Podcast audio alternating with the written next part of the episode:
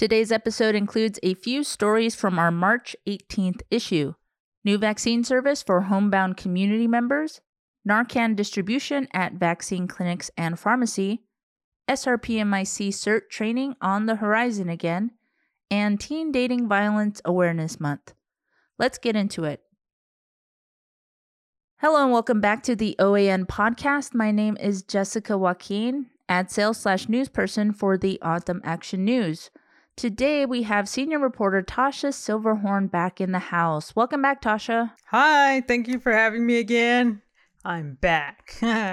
You're back, back with a vengeance. Well, thank you for being here.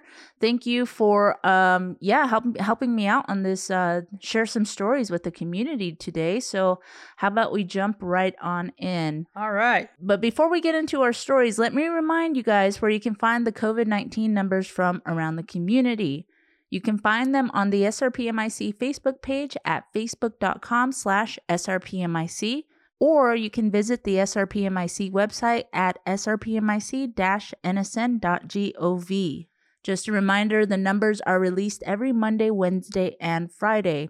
The community Facebook page also posts the latest vaccine distribution information. The phone number to the COVID 19 hotline is 480 362 2603. All right, Tasha, I will take us into our first story New vaccine service for homebound community members. This story is by newsperson Chris Picciolo. To make sure that all Salt River Pima Maricopa Indian community members and residents have access to the COVID 19 vaccine, the SRPMIC emergency management staff, with the help of many others, began an effort to provide a new vaccine service for homebound individuals on March 1st. So far, SRPMIC has administered approximately 5,000 Moderna vaccines to some of the most vulnerable community members who haven't had good access to a vaccine for the COVID 19 virus. SRPMIC Emergency Manager Cliff Puckett said that the staff is very excited about this new program. What we identified, we had a discussion at the policy level. We have a policy team that's helping the command team uh, manage this COVID response for the community. And the issue of of homebound individuals came up in terms of how we're going to serve their COVID needs. And by COVID needs, we refer to uh, getting them the vaccine as well as some testing that they may need. The first step was to identify the stakeholders in the community who may know who and where these homebound individuals are. A task force was created which brought multiple players from the community together to address this issue. For example, the emergency management team asked the Senior Services Department to aid in identifying homebound people who may need the most help.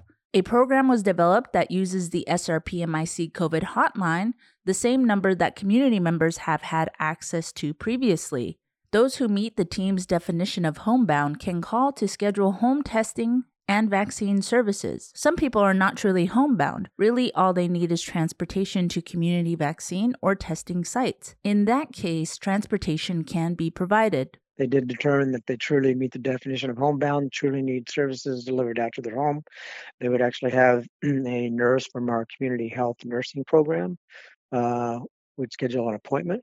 They would come out to the home, uh, educate them on the vaccine, administer the vaccine, and then, as you know, uh, depending on um, what types of reactions you have historically had to a vaccine, we'll wait with the individual for either 15 minutes, or if somebody has, a history of bad reactions, we'll, we'll stay with them for 30 minutes.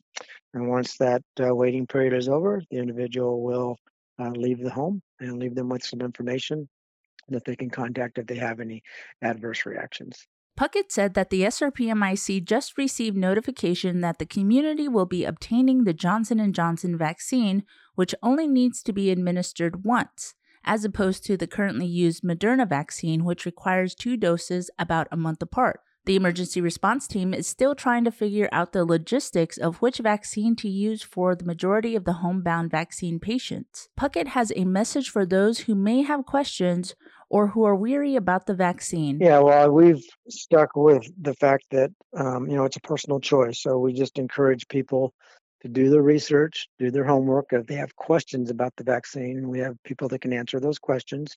And again, reach out to us, and we can uh, at least get you educated. Uh, but ultimately, it comes down to a personal choice of whether they want it or not. And Um, sometimes the reason to get it is not necessarily for yourself, but for um, if you're living with an elder or somebody who may have an underlying medical condition. Uh, that may be the driving force that makes an individual, you know, get the vaccine. So there's lots of reasons to get it, but the key is to get educated, uh, make a choice based on your specific uh, needs, and uh, hopefully make the community safer.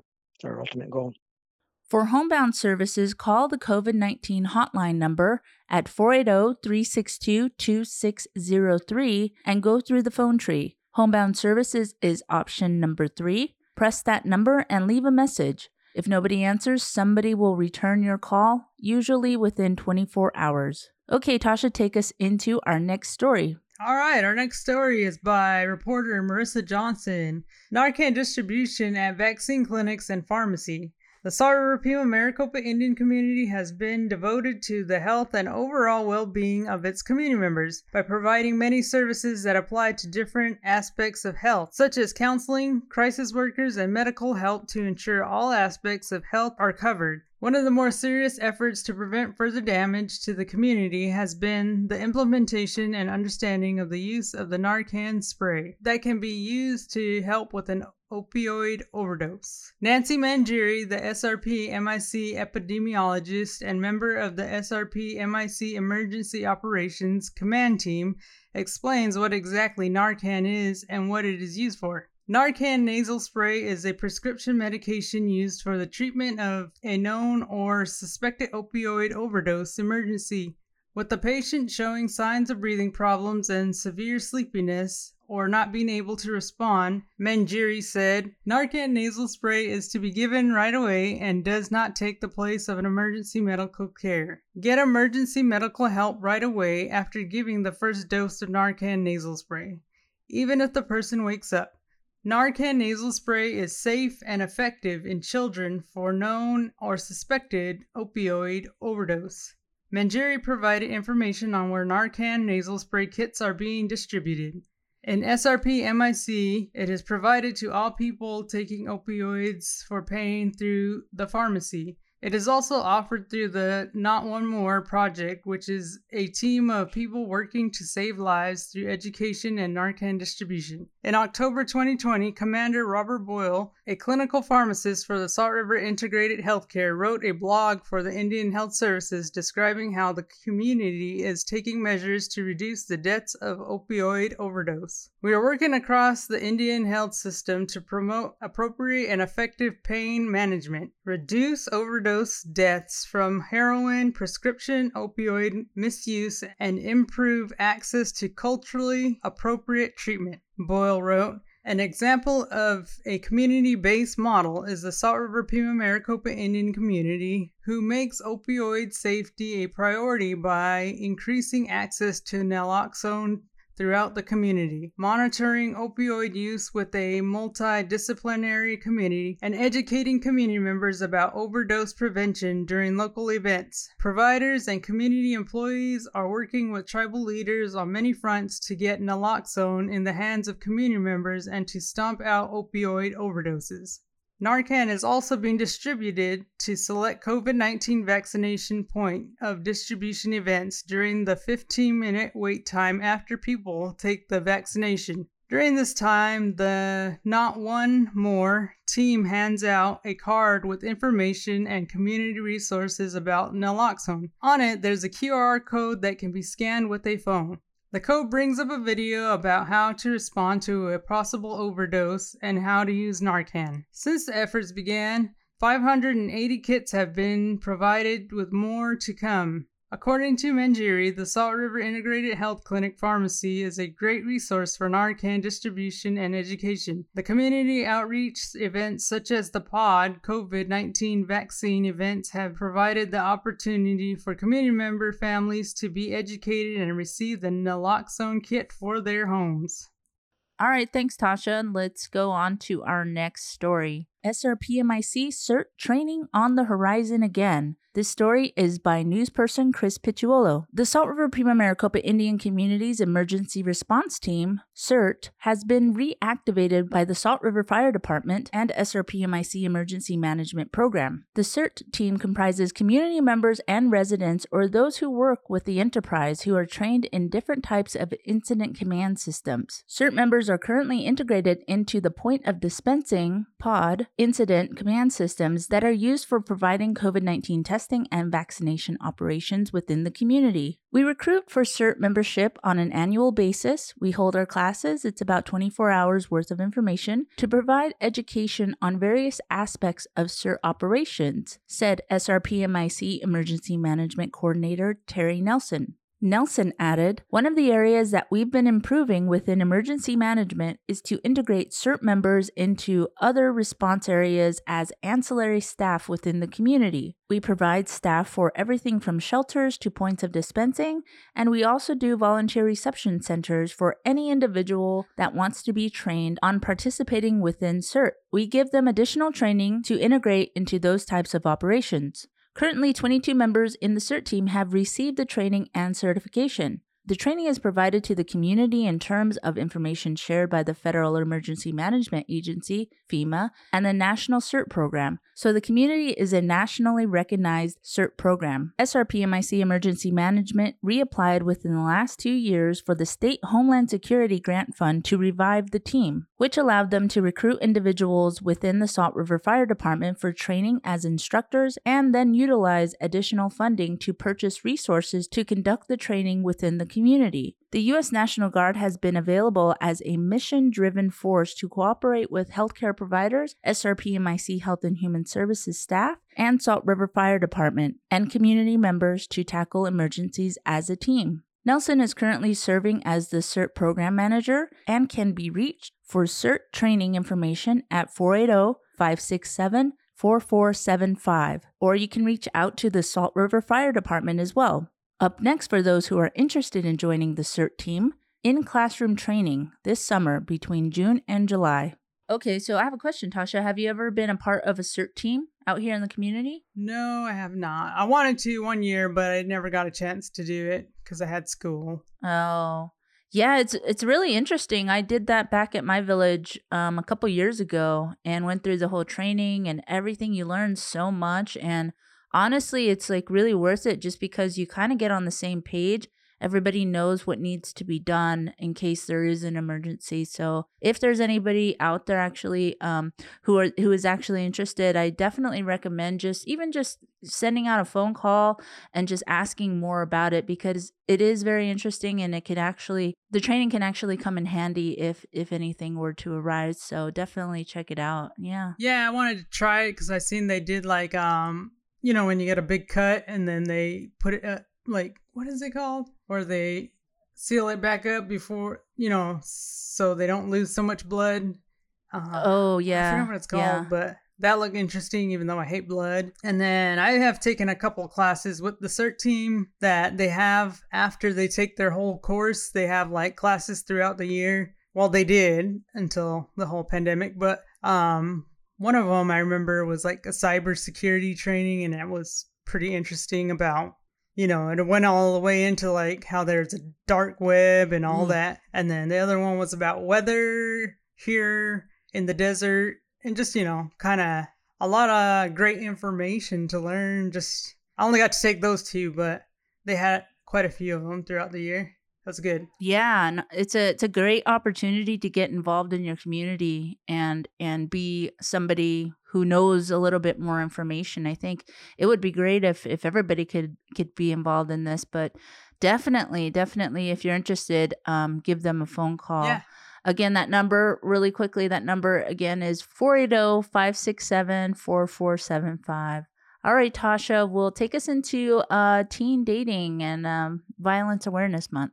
We have an article on Teen Dating Violence Awareness Month, he written by our reporter again, Marissa Johnson. All right, so here we go. Um, defining what is wrong and right about relationships can be tricky. There are many different dynamics within many different social circles that can complicate things. It is vital to understand boundaries, both boundaries of others and boundaries of ourselves. February was National Teen Dating Violence Awareness and Prevention Month, providing an opportunity to explore aspects of unhealthy and healthy relationships among teens. Shannon Black Franklin, LCSW, and healthcare educator Verlene Natashini Bawakati of the Salt River Pima Maricopa Indian Community Department of Health and Human Services facilitated a separate Zoom presentation and dialogue with teens to address the many different aspects of relationships.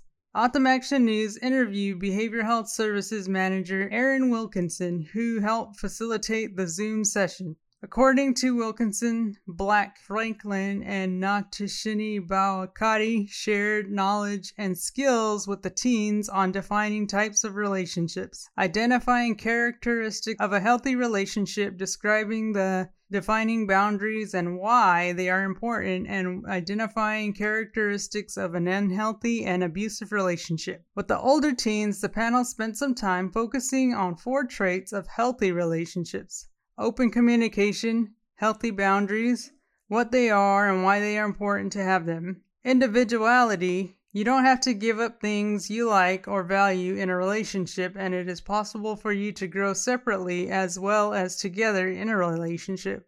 And mutual respect. After reviewing the positive aspects of healthy relationships, the teens were then led into different forms of abuse in relationships that should be addressed immediately. Emotional slash verbal, putting you down, threatening you in a way, accusing you of cheating, spreading rumors about you, threatening suicide, attempting to make you feel guilty for the abuse slash violence. The second, physically, hitting, slapping, choking, kicking, grabbing, pushing, pulling hair, shoving, blocking entrances so you cannot leave. The third, sexually, forcing you to do anything sexual you do not consent to do or are not comfortable doing, including sexting, unwanted kissing or touching, and any sexual behavior that is unwanted or interferes with the other person's right to say no to sexual advances. The fourth, and final is digital, sending threats via social media or text, including forcing you to engage in sexting, stalking you on social media, accessing your social media without permission,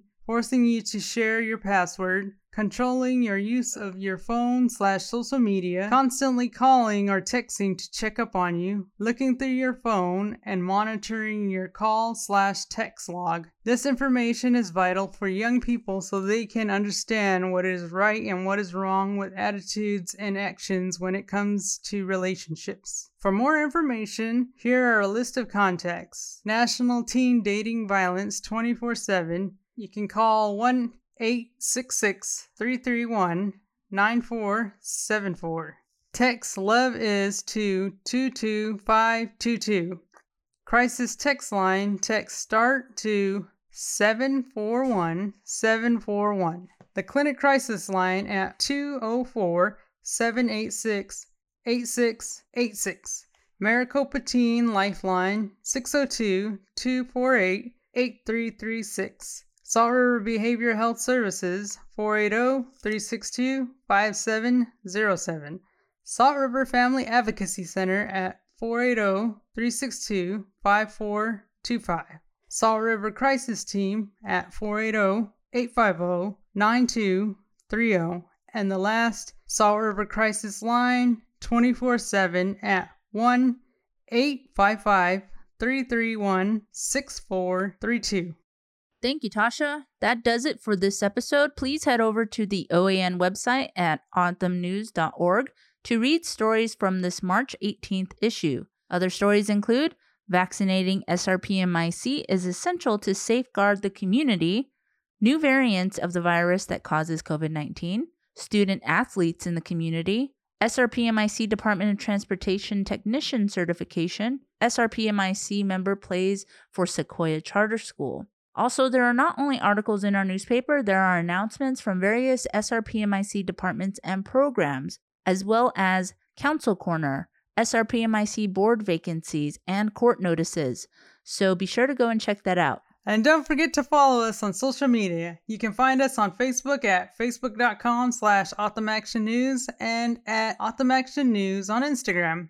If you have any podcast ideas or general stories ideas, you can email us at autumnactionnews at srpmic-nsn.gov. Thank you for joining us today. Remember to mask up, wash your hands, continue to social distance, and we'll catch you next week for an episode of OAN Connects. Bye.